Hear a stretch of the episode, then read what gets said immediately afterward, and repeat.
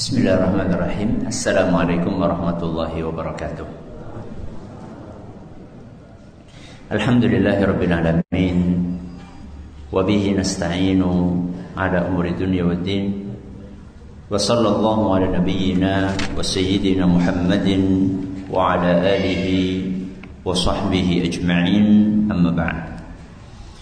Kita panjatkan pujian puji syukur kehadirat Allah Tabaraka wa taala pada kesempatan pagi yang berbahagia kali ini kita masih kembali diberi kekuatan, kesehatan, hidayah serta taufik dari Allah Jalla wa ala. Sehingga kita bisa kembali menghadiri pengajian rutin Senin pagi di Masjid Manarul Ilmi di komplek pesantren Tunas Ilmu di Desa Kedung Buluh Purbalingga ini kita berharap semoga Allah Subhanahu wa taala berkenan untuk melimpahkan kepada kita semuanya ilmu yang bermanfaat sehingga bisa kita amalkan sebagai bekal untuk menghadap kepada Allah Jalla wa ala. Allahumma amin. Salam dan salam semoga senantiasa tercurahkan kepada junjungan kita Nabi Agung Muhammad sallallahu alaihi wasallam kepada keluarganya, sahabatnya, dan umatnya yang setia mengikuti tuntunannya hingga akhir nanti. Para hadirin dan hadirat sekalian yang kami hormati dan juga segenap pendengar radio-radio dakwah lainnya yang ikut menyiarkan kajian ini yang mudah-mudahan semuanya senantiasa diberkahi oleh Allah Azza wa Jalla. Pagi hari ini kita melanjutkan pembahasan tentang fikih pendidikan anak memasuki silsilah nomor 100 27 mengangkat tema semua anak itu hebat. Apa ya? Nggih napa mboten? Nggih. Berarti putra putri ini jenengan hebat sedaya nggih? Alhamdulillah. Berarti ngapa mani ngaji? ah, kata siapa Ustaz? Anak saya itu ada yang nakalepol Anak saya ini ada yang kalau disuruh lemotepol. Lemot niku napa? Lelet. Lelet kuwi di kongkon nganti ping telu ping papat urung mangan. Ini hebatnya apa Ustaz? Malah ada anak saya yang dari kelas 1 sampai kelas 6 SD ranking 1 terus. Loh, hebat tuh. Dari bawah Hebatnya di mana Ustaz? Jamaah yang kami hormati. Setiap anak itu aslinya hebat. Apa? Aslinya. Hebatnya di mana? Karena sejak mereka lahir, mereka ini sudah siap untuk menerima keimanan. Allah Rasulullah SAW sampaikan itu dalam hadis yang sering kita dengar kullu mauludin yuladu 'alal fitrah. Setiap bayi lahir dalam keadaan apa? Fitrah. Para ulama menjelaskan makna fitrah itu adalah siap untuk menerima keimanan. Seandainya diajarkan keimanan dengan benar, maka dia siap untuk menerima. Hebatnya anak kita ini sejak lahir mereka sudah siap. Hebatnya pula anak kita ini adalah pembelajar. Dia punya perasaan ingin ingin tahu. Dan ini biasanya akan dialami oleh orang tua ketika anak mulai bertanya, "Kia siapa? Kia siapa? Kia siapa?" Kadang-kadang satu barang itu bisa ditanyakan oleh anak berkali-kali. Contoh misalnya kipas angin. Kipas angin. Ini anak tanya sama orang tuanya itu bisa berkali-kali. Pagi tanya, siang tanya, sore tanya. Sampai kadang-kadang orang tua merasa bosan. Dan bisa jadi pertanyaannya nggak bisa dijawab sama orang tua. Ini kipas angin sudah dijawab. Kenapa kipas anginnya muter? Jawabannya karena dinyalakan. Kalau dimatikan, ya mati. Terus kenapa kalau dinyalakan muter? Karena ada listriknya. Listrik itu apa? Nah, jenengan kalau ditanya listrik itu apa kepriwe? Listrik ya ya gue sikan kabel. kabel gue apa? Anak itu punya karakter pembelajar. Hebat atau tidak? Hebat. Dan gak ada yang ngajari anak itu. Apa jenengan pernah bilang sama anak-anak anak kita, "Nak, nanti kalau kamu lihat apa-apa ini tanya ya." Enggak. Otomatis dia bertanya sendiri. Hebat. Kemudian anak itu aslinya hebat. Kenapa? Karena dia punya bakat. Anak itu lahir sudah punya bakat. Dan bakat satu anak dengan anak yang lainnya beda-beda. Wah kata siapa Ustaz, anak saya nggak punya bakat. Kita yang tidak pandai untuk menemukan. Padahal kalau misalnya kita mau cari, anak kita pasti punya bakat.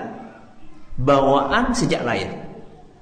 Ada yang bakatnya membaca, ada yang bakatnya senang membantu orang lain, ada yang bakatnya mengungkapkan segala sesuatu dengan tulisan, ada yang bakatnya seni, macam-macam.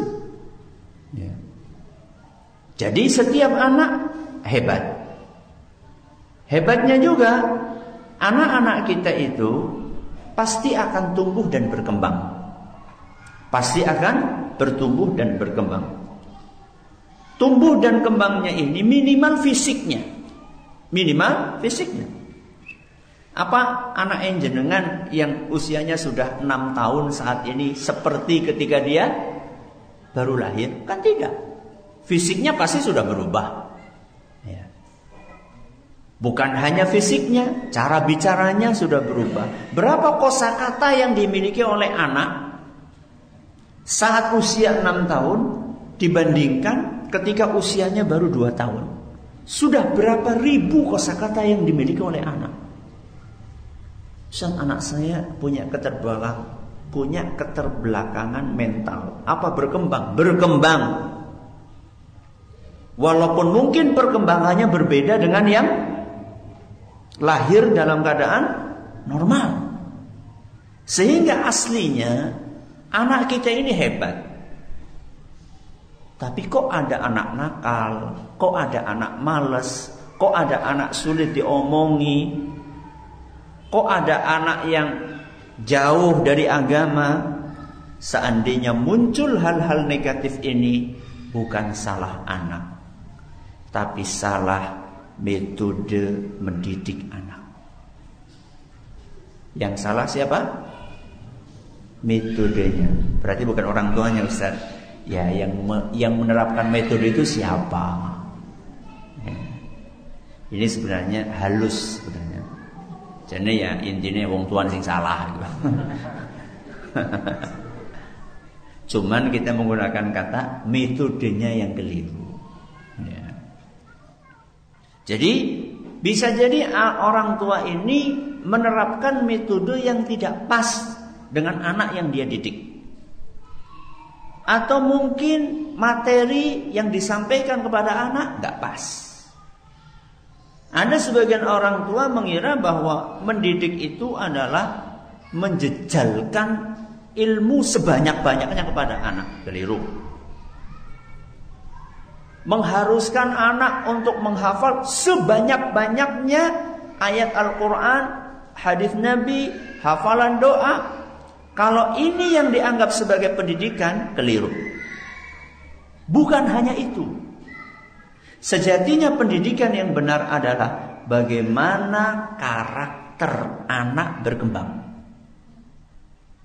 Anak ini sudah dikasih sama Allah karakter di dalam dirinya masing-masing. Bagaimana mengembangkan karakter ini dengan baik? Itulah pendidikan. Anak punya karakter kecenderungan menerima kebaikan. Kembangkan ini supaya anak menjadi baik. Anak punya karakter belajar. Kembangkan ini supaya anak semakin banyak ilmu yang dia dapatkan. Anak ini punya karakter bakat. Kembangkan ini supaya bakatnya menuju kepada hal-hal yang bermanfaat.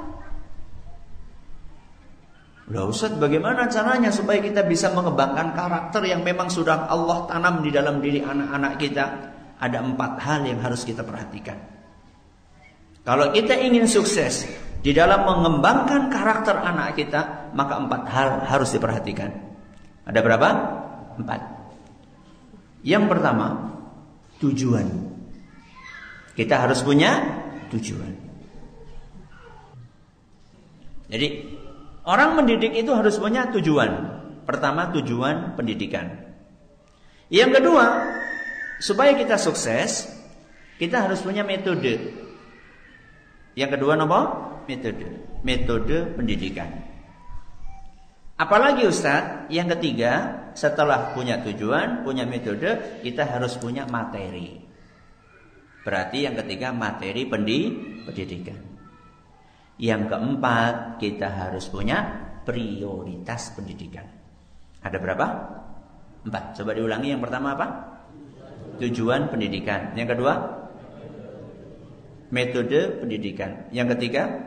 Materi pendidikan. Yang keempat? Prioritas pendidikan. Kita akan kupas satu persatu. Yang pertama, tujuan. Segala sesuatu itu harus punya tujuan. Panjenengan keluar dari rumah yo harusnya punya tujuan. Kalau nggak punya tujuan, nggak jelas keluarnya mau ke mana. Ya. Ketika kita keluar rumah, kita harus punya tujuan dong. Tujuan mau ke mana? Misalnya tadi jenengan keluar dari rumah jam tengah sembilan, jam sembilan, jenengan punya tujuan. Apa tujuannya? Pengen ngaji. Pengen ngaji tok? Enggak. Pengen ngaji di Masjid Manarul Ilmi misalnya. Ketika kita punya tujuan, maka kita akan lurus, akan jelas perjalanannya. Ketika kita mendidik anak, kita ini harus punya tujuan. Tujuannya apa Ustaz? Ya tergantung objek yang dididik. Kalau objek yang didik manusia, ya tujuannya harus sesuai dengan kenapa manusia diciptakan di dunia. Tujuannya harus sinkron, harus selaras. Kalau karena yang dididik adalah manusia, maka tujuannya ya harus sesuai dengan tujuan diciptakannya manusia. Sehingga tujuan mendidik manusia dengan tujuan mendidik nuwun sewu ayam. Apa ayam dididik? Ya yo. Ayam ketawa sih. Ya, ayam berirama ya, sing didol Ketika jenengan didik ada tujuannya enggak? Apa tujuannya? Supaya bisa ketawa, didol duitnya akeh. Begitu kan? Itu kan tujuannya. Nah sekarang apa ketika kita mendidik anak tujuannya ben bisa didol? Kan gak mungkin. Karena anak kita ini manusia. Manusia itu diciptakan di muka bumi ada tujuannya. Maka ketika kita mendidik anak-anak kita harus sesuai dengan tujuan kenapa dia ada di muka bumi. Dan Allah Subhanahu wa taala menciptakan manusia tujuannya sekurang-kurangnya ada dua. Ada berapa? Dua. Yang pertama supaya beribadah kepada Allah. Ini tujuan yang pertama. Tujuan yang kedua supaya menjadi khalifah. Menjadi nopo? Khalifah. Tempun di di muka bumi. Jadi kalau kita ditanya, manusia ini diciptakan di muka bumi buat apa? Satu, untuk beribadah. Yang kedua, untuk menjadi khalifah. Yang pertama, untuk ibadah. Dalilnya apa? Ayat yang sering kita dengar. Surat Az-Zariyat ayat 56. Wa ma khalaqtul jinna wal insa illa liya'budun. Aku tidak ciptakan jin dan manusia kecuali hanya untuk beribadah kepadaku, kepada sinten kepada Allah. Jadi ketika kita mendidik anak kita, tujuannya harus sinkron dengan ini. Setiap pendidikan yang kita ajarkan kepada anak kita harus mengarah bagaimana supaya dia taat ngibadah kepada Allah. Jadi ketika kita masukkan ke sekolah, cari sekolah-sekolah yang mendekatkan anak ini kepada Allah. Ketika kita memasukkan les anak kita, cari les-les guru-guru yang ada dalam les itu yang akan mendekatkan anak kita kepada Allah. Ketika kita membelikan buku buat anak, cari buku-buku yang akan mendekatkan dia kepada Allah. Ketika kita kasih fasilitas kepada anak, cari fasilitas-fasilitas yang akan membantu dia mendekatkan diri dia kepada Allah. Sehingga saat kita mengambil keputusan yang hubungannya dengan pendidikan anak-anak kita, kita fokus bagaimana caranya anak ini bisa beribadah kepada Allah Subhanahu wa taala. Ini tujuan yang pertama, manusia diciptakan di muka bumi, yaitu untuk apa? Beribadah. Yang kedua apa tadi? Untuk menjadi khalifah. Ini Allah sampaikan dalam surat Al-Baqarah. Surat apa? Al-Baqarah ayat 30. Yaitu ketika Allah Subhanahu wa taala menerangkan kepada para malaikat. Jadi ketika Allah Subhanahu wa taala menciptakan manusia, manusia sama malaikat duluan mana? Duluan duluan mana? Malaikat. Malaikat duluan Allah ciptakan, baru kemudian manu manusia. Nah, ketika malaikat sudah ada, Allah Subhanahu wa taala menciptakan manusia. Malaikat bingung, tanya, heran, kenapa kok Allah menciptakan manusia? Padahal malaikat tahu manusia ini punya track record yang tidak baik. Ya. Manusia ini sering melakukan kerusakan di muka bumi, merusak kerjaannya. Betul? Betul? Contoh nih. Kali kaline jenengan bersih napa kotor? Sing kotori sinten? Sinten? Ya menungsa. Masa kucing? Ya. Yang buang popok di kali sinten? Kucing? Apa kucing nganggo popok? Manusia. Manusia ini punya track record suka merusak. Maka kemudian Allah ditanyai sama malaikat. Ya. Malaikat uh, bertanya kepada siapa? Para Allah. Kenapa engkau menciptakan makhluk yang bakalan membuat kerusakan? Ya. Allah Subhanahu wa taala jelaskan inni ja'ilun fil ardi khalifah. Inni ja'ilun fil ardi khalifah. Sesungguhnya aku akan menciptakan khalifah fil ardi. Apa fil ardi? Di muka bumi. Khalifah itu tugasnya apa? Khalifah itu tugasnya memakmurkan bumi dan tidak merusak. Apa tugasnya khalifah? Memakmurkan bumi dan tidak merusak. Sehingga ketika kita mendidik anak kita, kita harus punya tujuan bagaimana anak kita ini memakmurkan bumi, tidak merusak bumi. Itu tujuan kita. Maka ketika kita titipkan anak kita ke sebuah sekolahan, kita lihat sekolah ini. Sekolah ini ngajarkan apa kepada anak kita? Ngajarkan merusak. Atau ngajarkan memakmurkan bumi. Ketika kita belikan buku buat anak kita, buku ini bakalan ngajarkan kepada anak kita untuk memakmurkan bumi atau merusak bumi.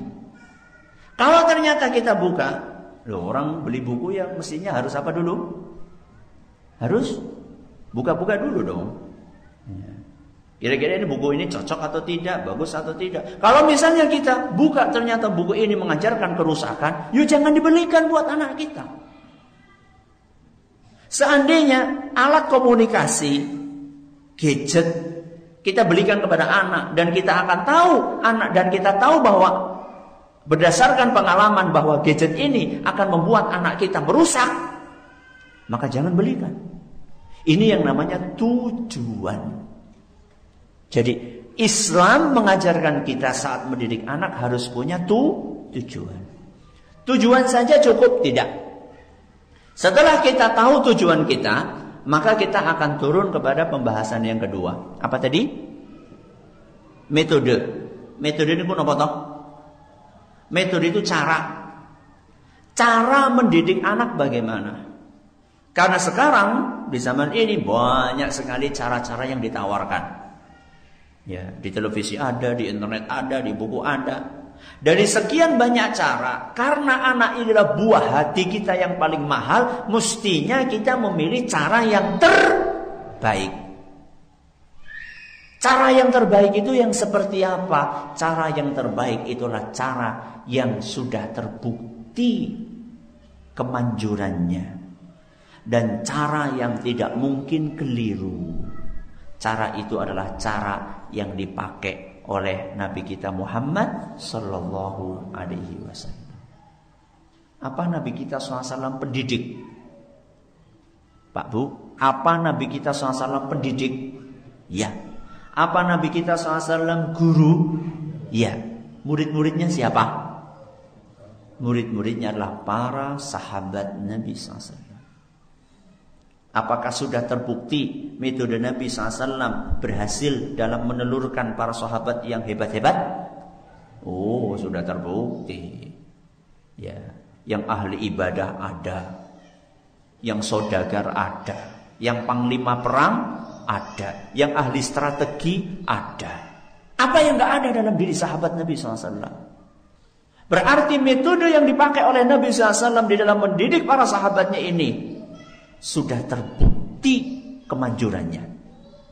Bukan hanya terbukti kemanjurannya, Nabi SAW menerapkan metode ini di bawah bimbingan yang tidak pernah salah. Bimbingannya siapa? Allah Subhanahu wa taala. Maka kita harus belajar bagaimana metode Nabi SAW dalam mendidik.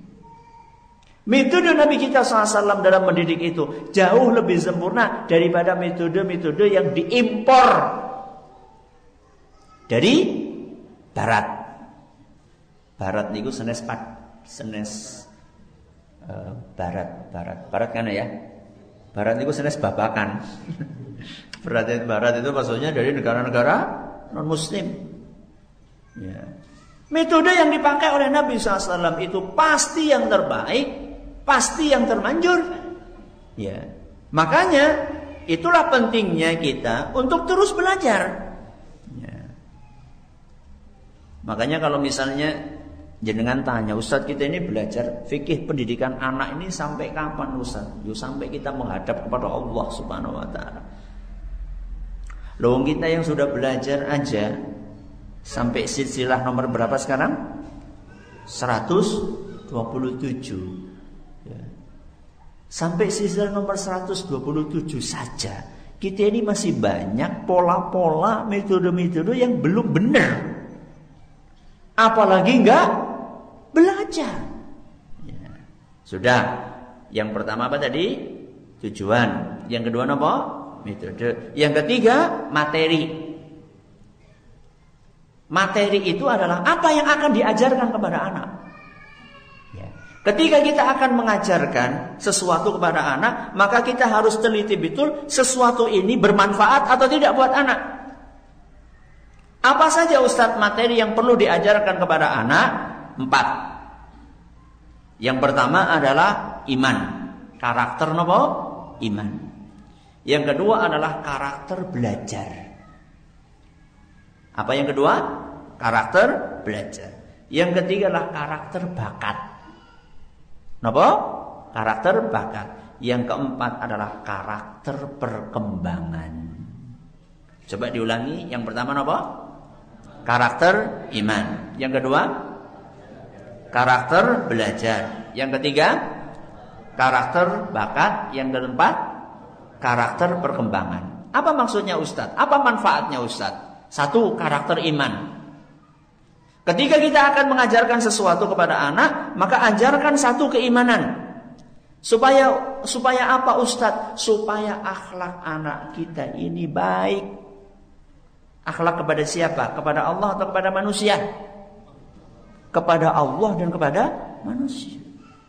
Sehingga kalau misalnya kita menemukan ada anak-anak yang akhlaknya tidak baik, berarti karakter keimanannya masih kurang untuk kita tanamkan kepada anak-anak kita. Gimana akhlaknya mau baik? Lawong pelajaran agama kok cuma dikasih berapa jam? Pinten jam? Dua jam. Seminggu. Padahal seminggu berapa jam? Sehari berapa jam pelajaran? Pinter? Delapan. G. Oh, rana Pak Guru ya, Pak Guru pada mulang ya. Oh, Bu Guru wonten. Atau pensiunan. Masa jenengan sudah pensiun lupa? Sehari berapa jam pelajaran? Berapa? 5 jam pelajaran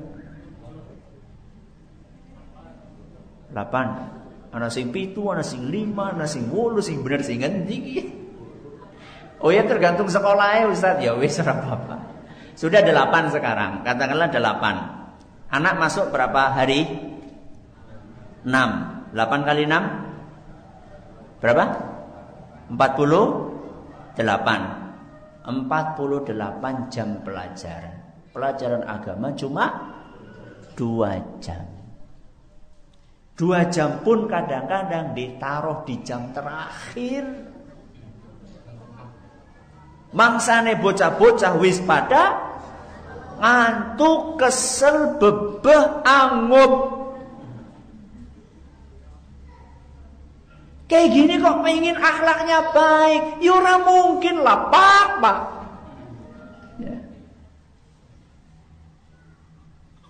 Maka karakter yang materi yang diajarkan kepada anak pertama kali karakter kei, keimanan. Apalagi usaha selain keimanan, yang kedua adalah karakter be, belajar.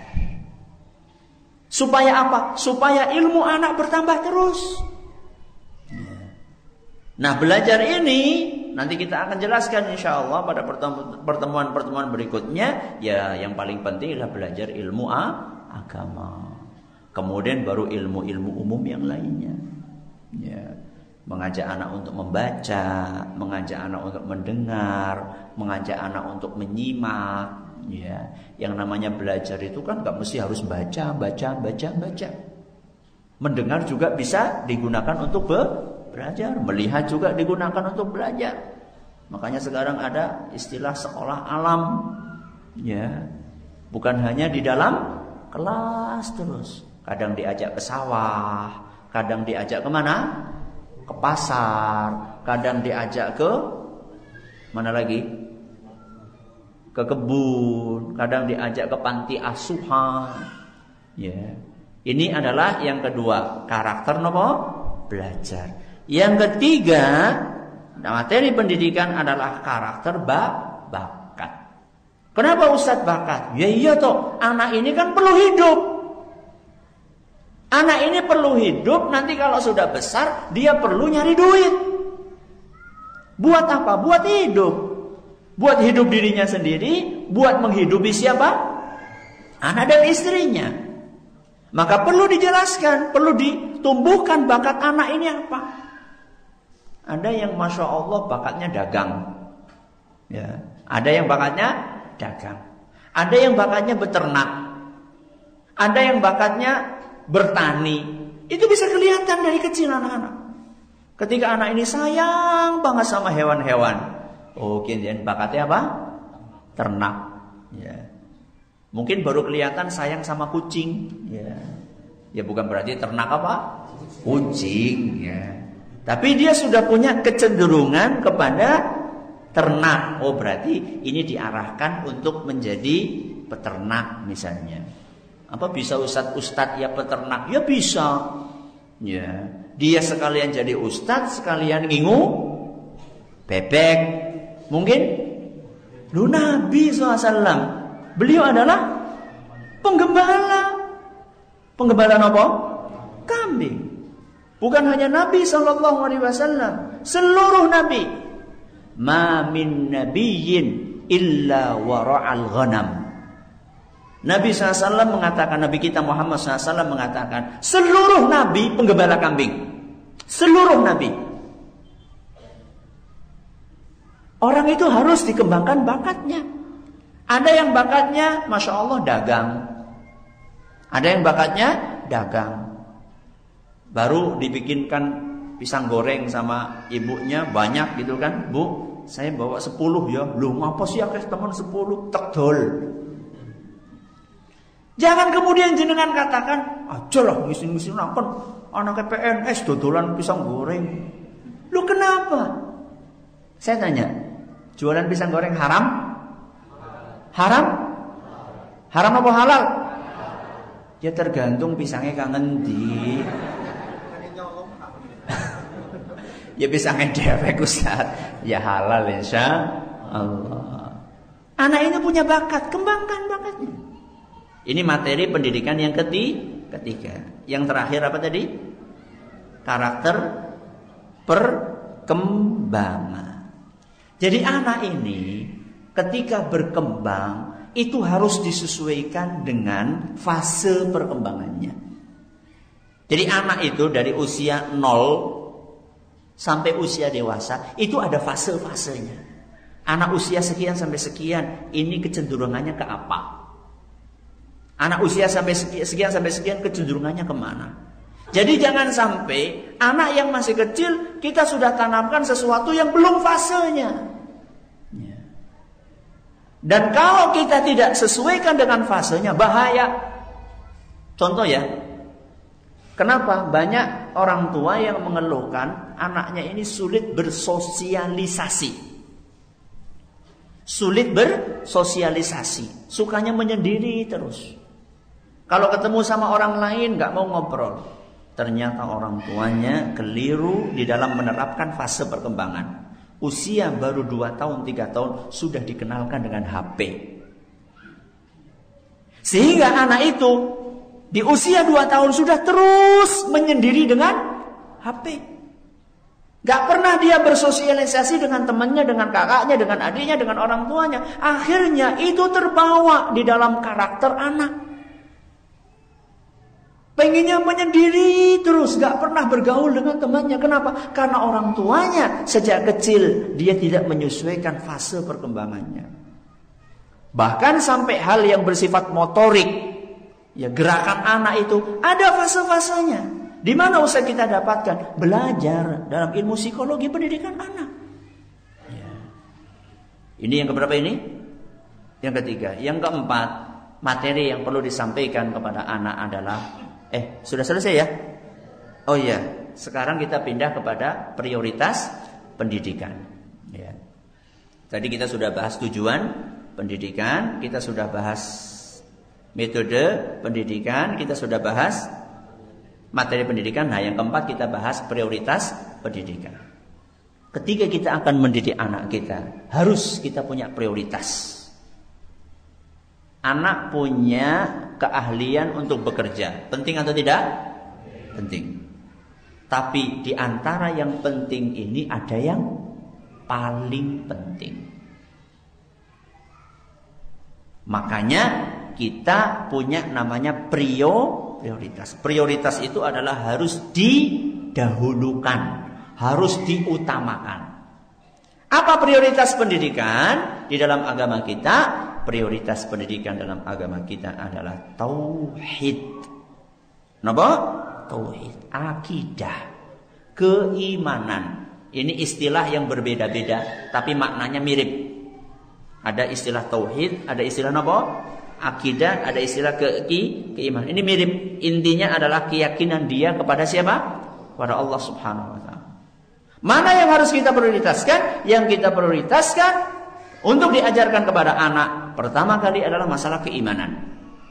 Makanya menurut sebagian ulama yang menganggap hadisnya sahih atau hasan, bayi yang pertama kali lahir itu yang pertama kali diperdengarkan di telinganya adalah azan.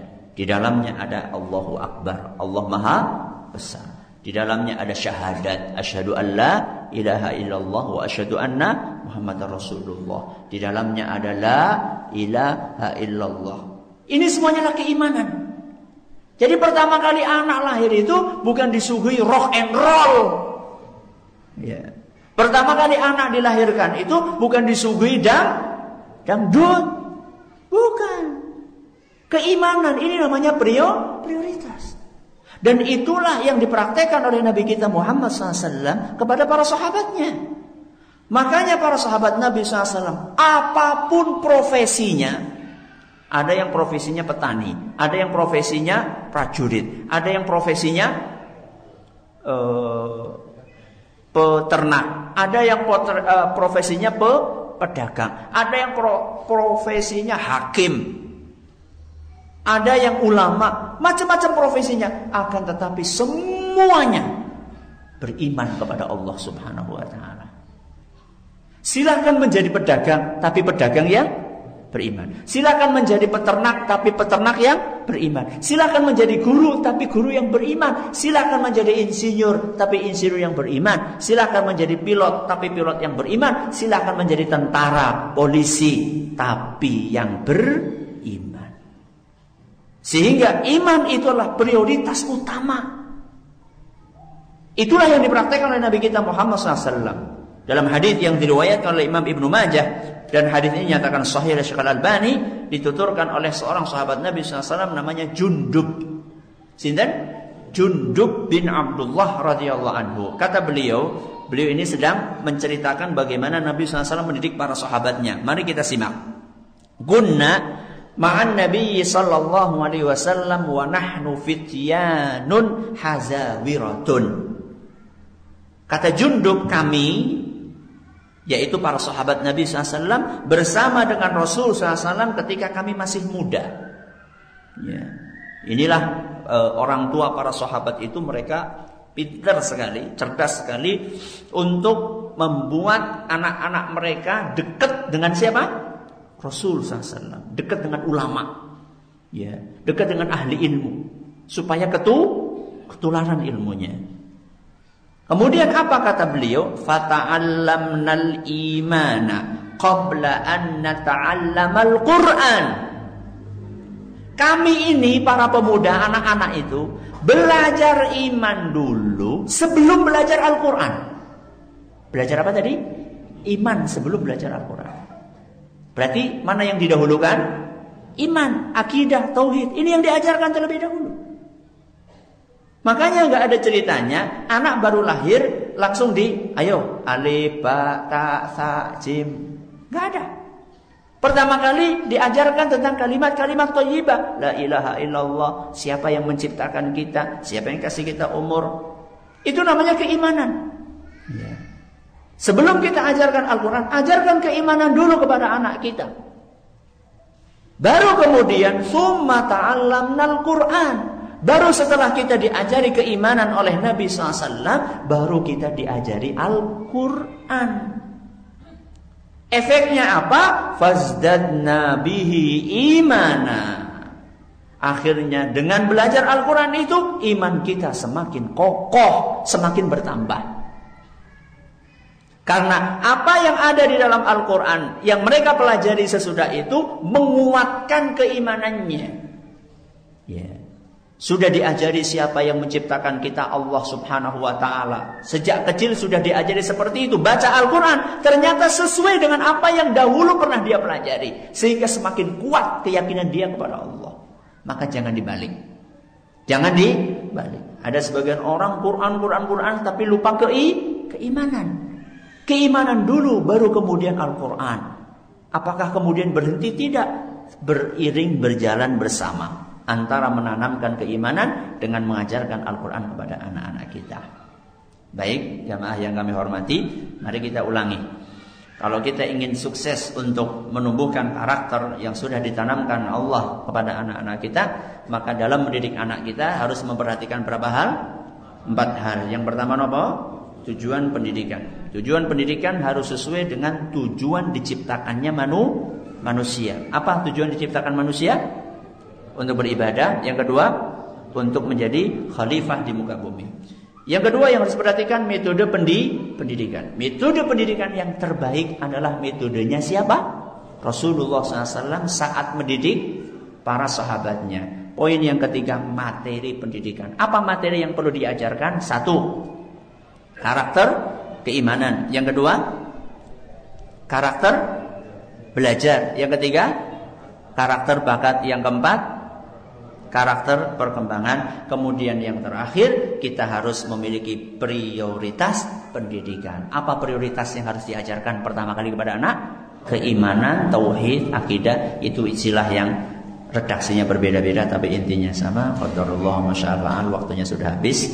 Mohon maaf uh, tidak ada tanya jawab. Mudah-mudahan yang sedikit ini bermanfaat buat kita semuanya. Insya Allah kita akan lanjutkan pada pertemuan-pertemuan berikutnya. Kita akan jabarkan lebih luas lagi. Ini tadi baru pembahasan secara global. Terima kasih atas perhatiannya. Mohon atas segala kekurangannya. Kita tutup dengan membaca Subhanakallahumma wa bihamdika asyhadu an la ilaha illa anta ilaik. Assalamualaikum warahmatullahi wabarakatuh.